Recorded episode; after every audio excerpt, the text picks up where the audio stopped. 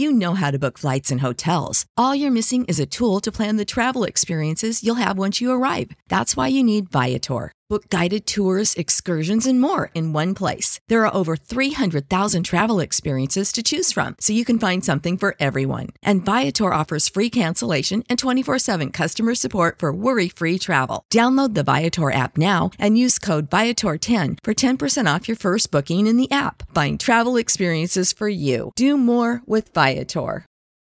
この番組はジャパントップ10ナンバーワンの J-POP ポッドキャストです このエピソードはカルチャーエピソードです You're listening to Japan Top 10 The number one Japanese music podcast You're listening to A Cultures episode on Japan Top 10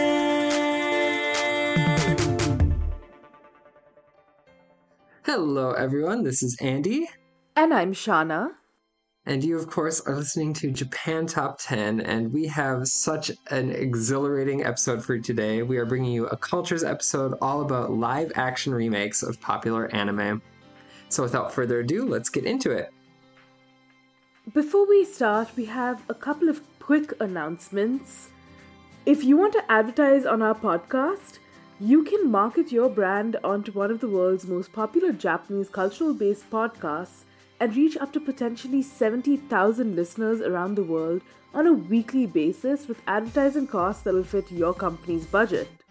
Find the, all the details at jtop10.jp and hey, you may find, find an advertising plan that suits your company's needs.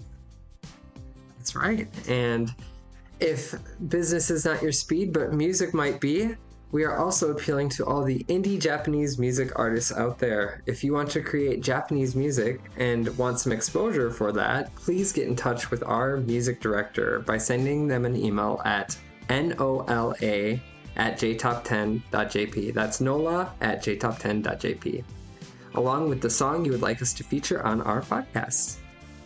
And hey, if making music is not like your speed and you'd much rather just sit and enjoy um, listening to music, like in this Cultures episode, just remember that you can actually receive the full version of this episode by becoming a Patreon donor, just starting at a single dollar. And you'll receive this episode without any of our announcements or interruptions, and just enjoy the commentary and music and all the fun stuff that we have to say, especially about Japanese live actions, because I feel like important conversations are meant to be had. Yes. So, yes. that being There's said- a lot of content. It's beautiful.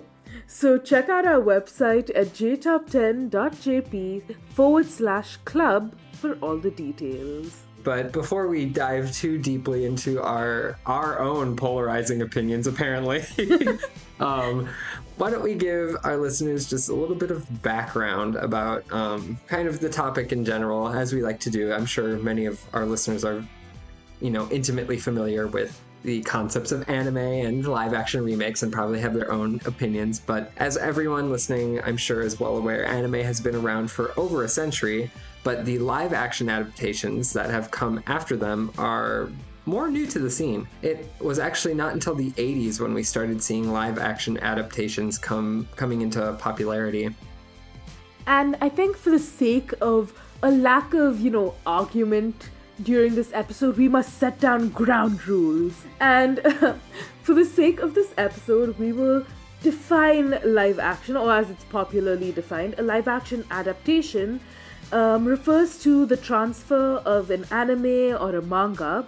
And with these have either only CGI or animated characters and worlds when we're talking about anime or manga, and this shifts over to an environment that contains real life humans playing the parts of the fictional characters from the series. More often than not, the adaptation has quite a bit of artistic freedom to interpret the source material, and this is always like an attempt to make it more unique or different from the pro or make like a different product but sometimes however um, the creator of the actual manga slash anime does have the right to you know restrict the freedom of the live action in order to keep it as authentic as possible As you mentioned, I know a lot of creators come out of it uh, a bit upset at times. A bit, yes. Yeah, many people, um, I think this also is something that goes without saying, but many people prefer anime over their live counterparts because it can be very difficult to get the same artistic and aesthetic appeal when something isn't animated.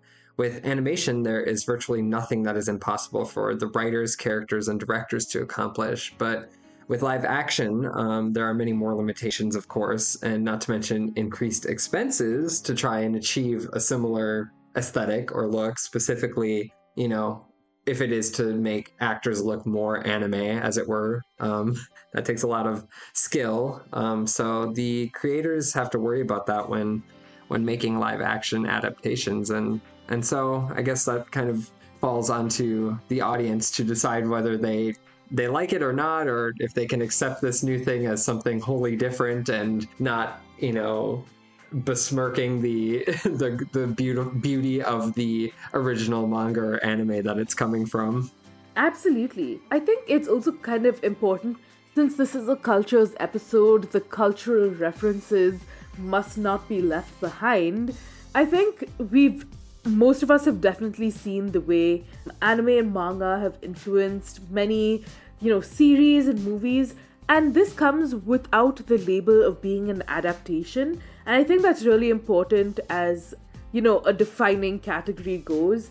Because you have movies that were directly turned into live adaptations and they're called an adaptation, versus ones that were sprinkled with influence, rather.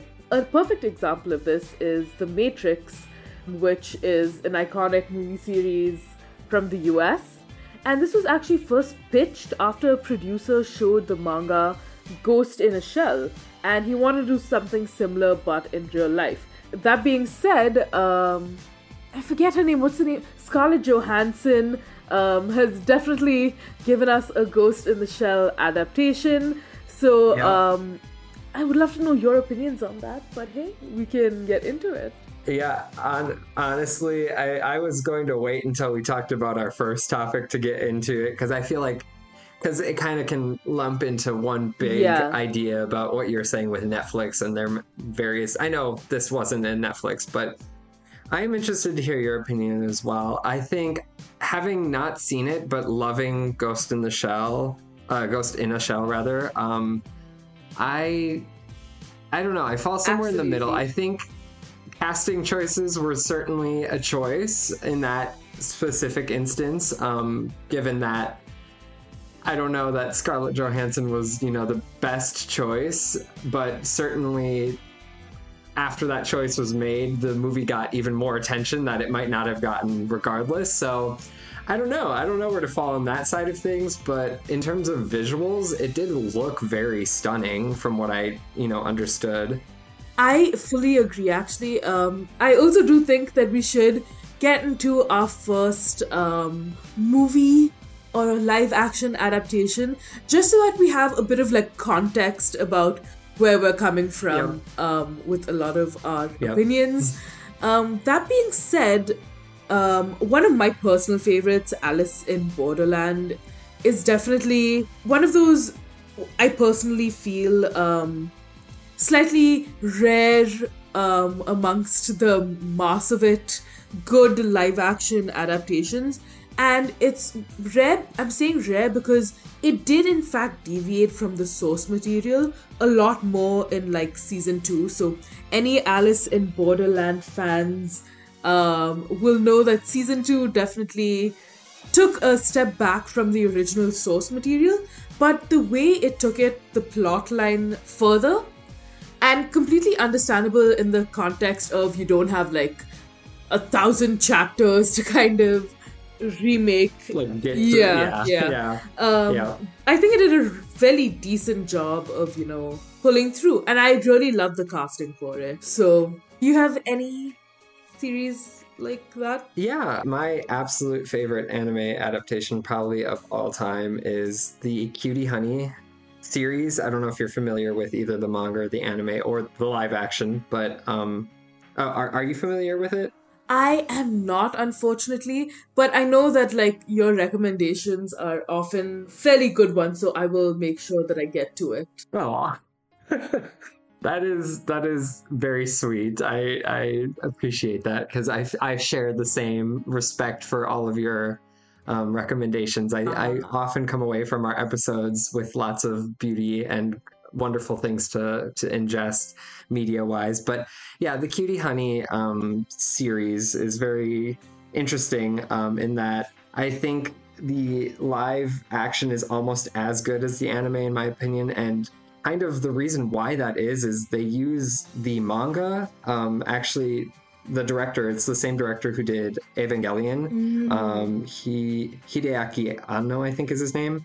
So he he did this cutie honey adaptation and he used the manga panels as basically his uh, storyboard. So everything it like he just recreated the movie or yeah recreated the manga um, using every panel as a guide for his storyboarding. And when it came to shooting like if they couldn't you know obviously physically do something they would have to you know maneuver it away. But they never deviated from the basically the outline that was already laid out by the the writer of Cutie Honey. Hmm. And yeah, sh- just shout out to Cutie Honey t- 2004. They also made a sequel in 2016 which I had have not seen, but the tone seems a little darker, which is hmm. not really like true to the, The style Cutie of Cutie Honey, Honey. yeah. Yeah. Um, so I don't know, like maybe it's not for me, uh, but I, thank you for letting me ramble. No, always. And quite frankly, I um I've also seen this like debate about anime versus manga adaptations. It's the same, you know, book versus movie um debate, which is do you think that all these adaptations need to stick very strictly to the source material? That's a good question. Yeah, you did. Yeah, bring that up. I don't think they have to, but I think they should keep some of the tone, if that makes sense. Like, uh, I don't know. I guess I could see it two ways. I do. I respect when a director makes a choice. I will always respect like. Okay, you definitely took this angle and you're gonna go for it. It doesn't mean I always am gonna like it. It's it's uh. it's like I can see what you were trying to do. I don't know whether I mm-hmm. fully think you did it. Yeah, exactly. How Yeah. about you? How do you feel? Do you think? Do you have? Uh, what? What's your opinion on that matter? I feel like I definitely have a very polarized opinion where I do mm-hmm. like I completely agree about seeing the other side of it. But I also feel like whenever I watch a movie or um, an adaptation of something, especially if it's something I've already read, right?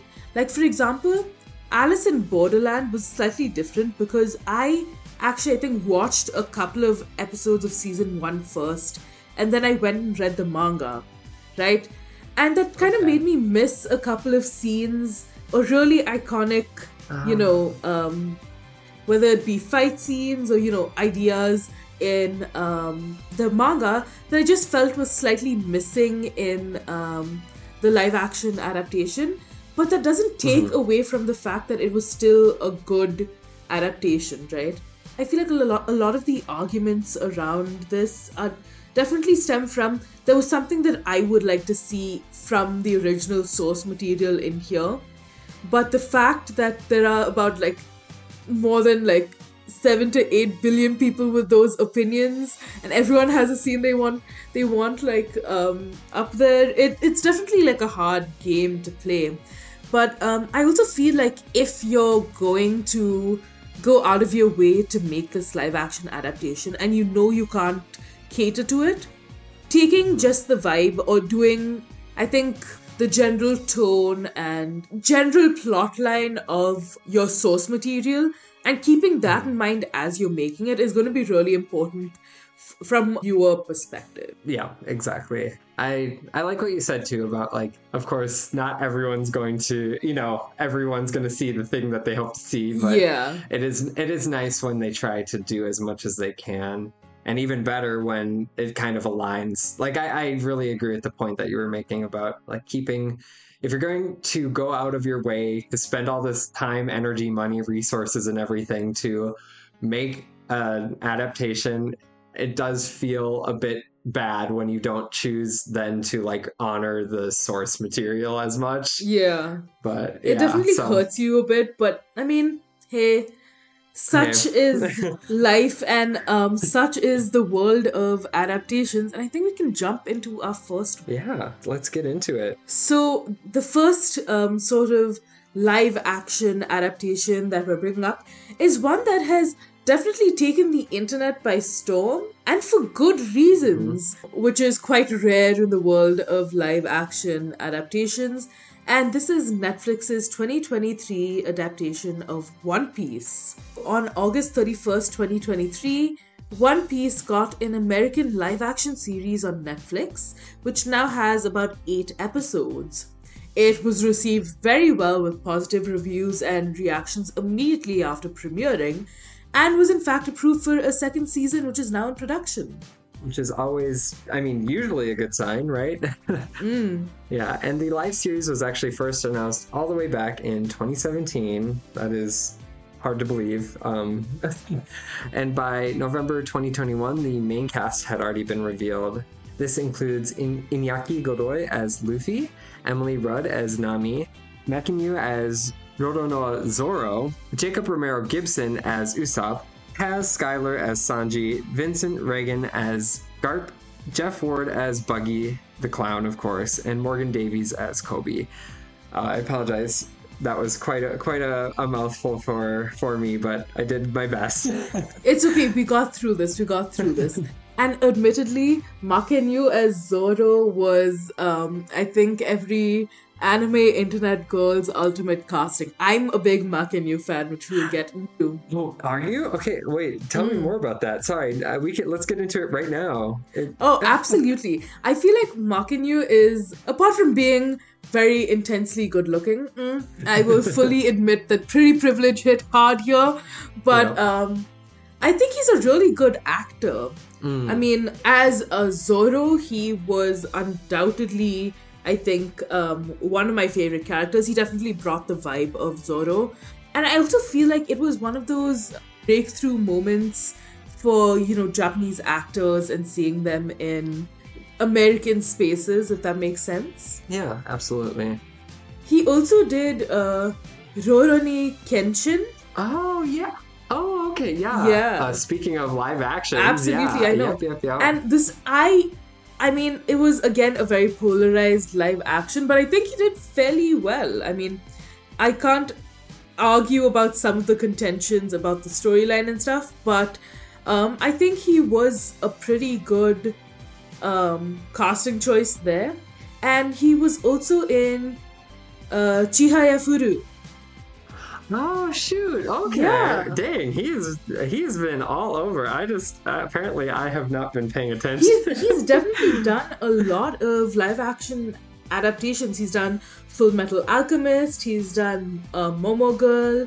Was he in the Gintama live action or no? I because I saw that one on the plane and I can't remember, but I feel now that you're mentioning it, I feel like he might have been in there, but probably not. I don't think he was in the Gintama live action, but okay.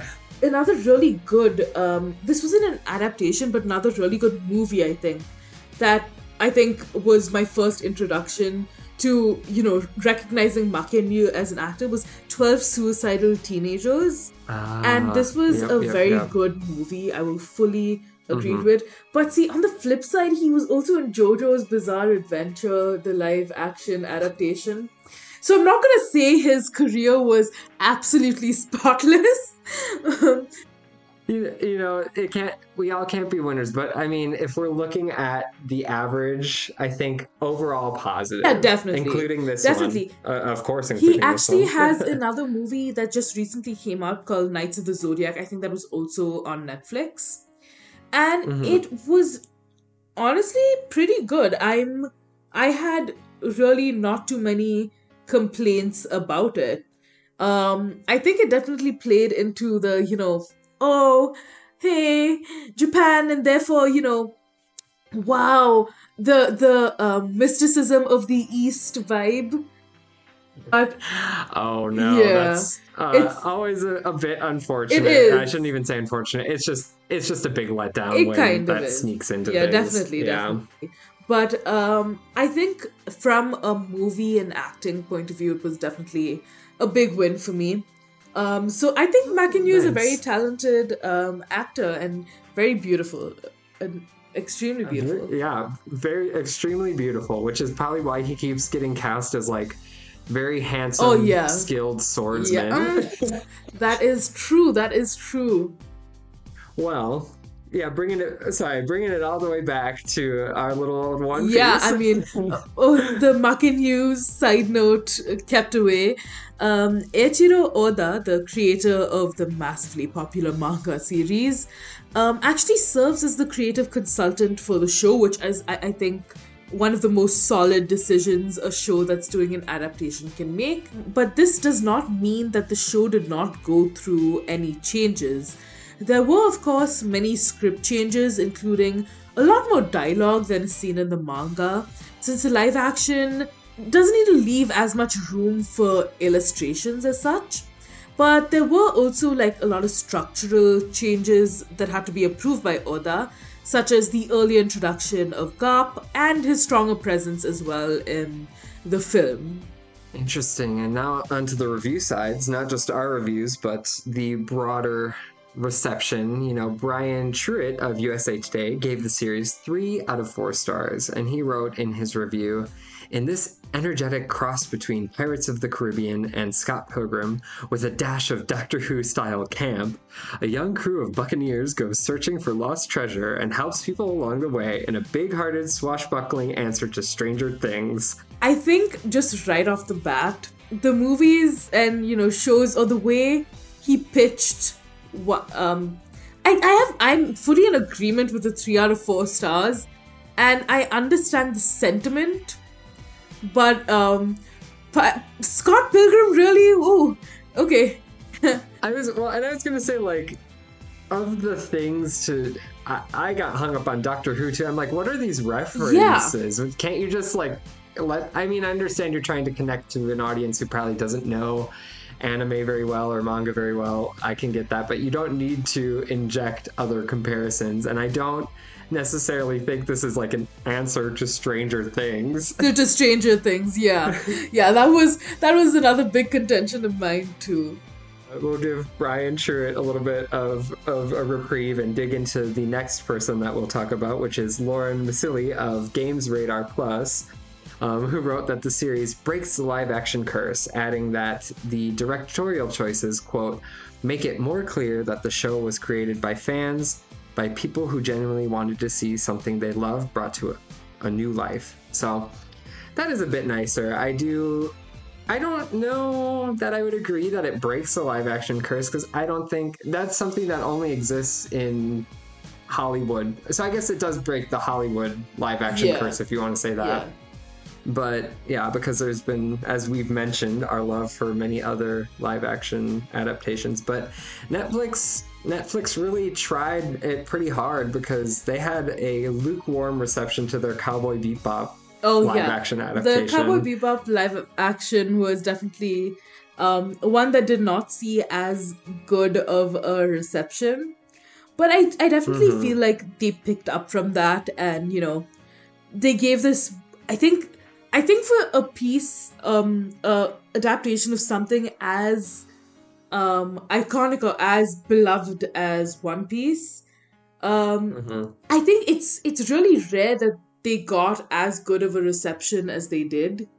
Yeah, I'm go- like, I was shocked. I was ready for everyone to watch this and rip it to shreds for anything, and largely, I did not. hear, Absolutely, and you I know, think I think that in and of itself critique, is such you know? a big win because as someone who is part of um, the anime community, I'm also very self-aware that we nitpick a lot. So yep, yep, uh, a picky bunch, but you know. I think that is all to say. A job well done to the cast and crew of uh, One Piece 2023. We'll be looking for the second season. But in the meantime, we will uh, bring our listeners to a little bit of a musical reprieve to cleanse their palate for our next round of going in on live actions. Um, and to do so, we are bringing you a feature from the artist Andy Mori um, with their song Bengaru Tora to Whiskey. The future is a hefty responsibility and not one that we take lightly, but then taking things lightly has never been what Hefty is about. That's why we've created the Hefty Renew program that turns hard to recycle plastics into valuable resources like park benches and building materials. To participate, simply fill up an orange Hefty Renew bag with accepted items, tie it up, and drop it in with your regular recycling. That's it, it's that easy. It's time to rethink recycling with Renew. Particular valued resources may vary by geography. More info available at heftyrenew.com. You know how to book flights and hotels. All you're missing is a tool to plan the travel experiences you'll have once you arrive. That's why you need Viator. Book guided tours, activities, excursions, and more in one place to make your trip truly unforgettable. Viator has over 300,000 travel experiences to choose from. Everything from simple tours to extreme adventures and all the niche, interesting stuff in between. So you can plan something that everyone you're traveling with will enjoy. Real traveler reviews give the inside scoop from people who've already been on the experiences you're considering. So you can plan with confidence. Free cancellation helps you plan for the unexpected, and 24 7 customer support means you can travel worry free. Download the Viator app now and use code Viator10 for 10% off your first booking in the app. Find travel experiences for you. Do more with Viator. Save big money when you start your next project today at Menards. Check out our great selection of garage and utility lighting options in stock, ready to take home today. We carry everything to help you illuminate whatever project you're working on. Shop garage and utility lighting products in store at your nearest Menards. You can also view all of our entire selection of lighting options today on menards.com. Save big money at Menards.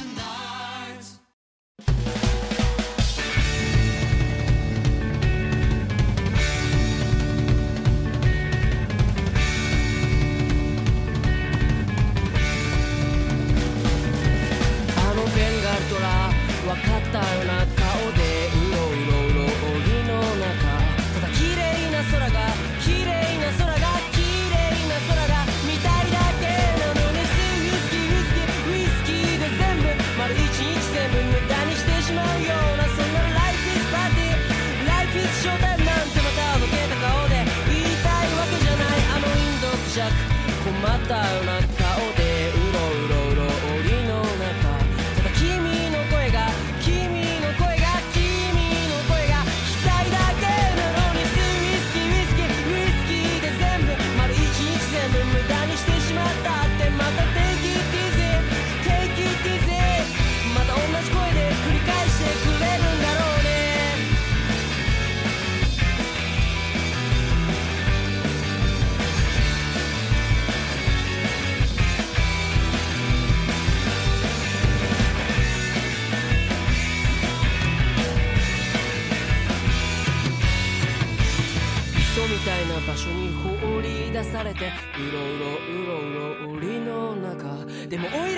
しいおいらが正しいと檻の中檻の中檻の中あのベ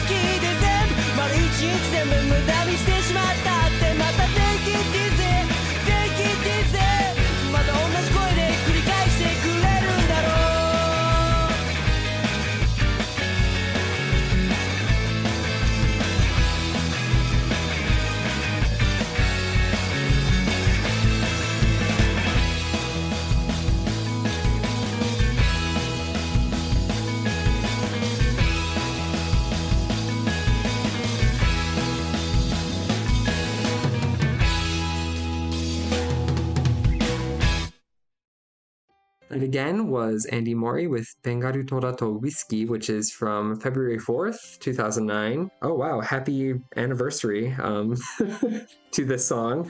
And Andy Mori was an indie rock band that formed back in 2007, finding inspiration for their name by combining Andy Warhol, who is an important figure during the pop art movement in the 50s and 60s, and the phrase memento mori, which is a token that essentially embodies the inevitability of death. That's um, a rather iconic. Again, the Japanese naming system gives me nothing but pure joy. But um, the members include Sohei Oyamada on vocals and guitar, Hiroshi Fujiwara on the bass, and Kenji Okayama on the drum. The group did eventually break up after seven years in 2014, and um, it's rather sad, but what can I say? Memento Mori. But Memento mori. truly, truly. Um, they lived up. yeah, absolutely. so this song, I think, ties together the entire vibe of the One Piece anime, manga, live action adaptation series as a whole. Yeah, definitely. It's it's very um I I mean I love, you know, I love a little light alcohol reference, kind of that's a piratey vibe, right? You know? Um no, but honestly, yeah, I liked it did feel kind of like a I don't want to say new age sea shanty because that's not what I mean, but it is a song that evokes the ocean and evokes a bit of freedom and kind of lighthearted adventure. Um yeah, I agree, I agree. Um, I think it definitely took the entire traveling adventure by sea vibe. I think by sea is important here. And I agree with the entire sea shanty vibe. It's not like outright Wellerman, which is, I think, the iconic TikTok sea shanty. Oh, oh yeah, yeah. Sorry, that took me a moment. It did not register. yeah, yeah, yes, exactly. Yeah, um, was not uh, not the I like iconic like I'm outright like you know talking about the sea and you know accordion. Not the accordion. What is what? What would you say? Um, Wait, is yeah, yeah, the the accordion, accordion. right? Yeah. Um, yeah, yeah. yeah, it doesn't like outright have that, oh, hey, it's just the sea and me type vibe, but it definitely brings Mm-hmm. in that subtle sense of being away and, you know, I think I think it's that sort of folk-ish Mm-hmm. beat that comes in that like brings us to sing that hey it sounds a bit like a sea shanty but it definitely brings across um, a lot of the rock elements here as well which i really appreciate Absolutely. Yeah, I, I enjoyed it. I mean, also, One Piece, in and of itself, has so many bangers, like, across their many. I mean, I actually can't speak towards the live action um, because I, I'm yet to see it. I know, shame on me, shame on me.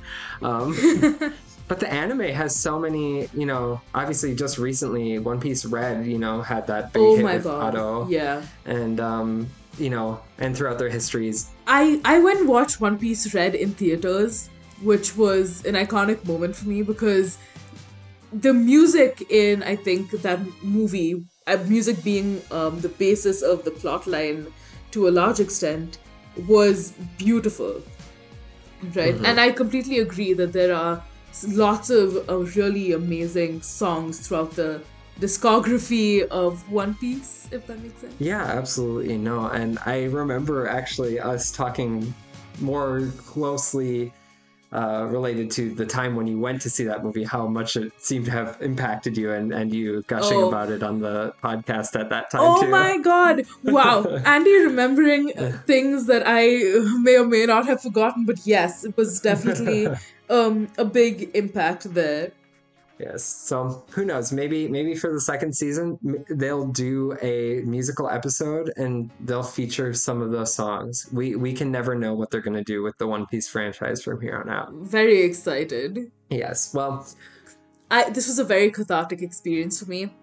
The need to release my opinions, my to to share my opinions rather on um, live action adaptations. But I will fully admit that despite the general consensus that live action adaptations could do better, there are definitely a lot out there that hit the mark. Yes. Yeah. And I think, I mean, honestly, if anyone is worried about live action adaptations, I would say go to Japanese live a- action adaptations first. Yeah. Because I feel like usually, not always, of course, there's a lot, a lot of exceptions, but usually there's kind of more of a modicum of success. a bit. I think because they stay far more true to the source material.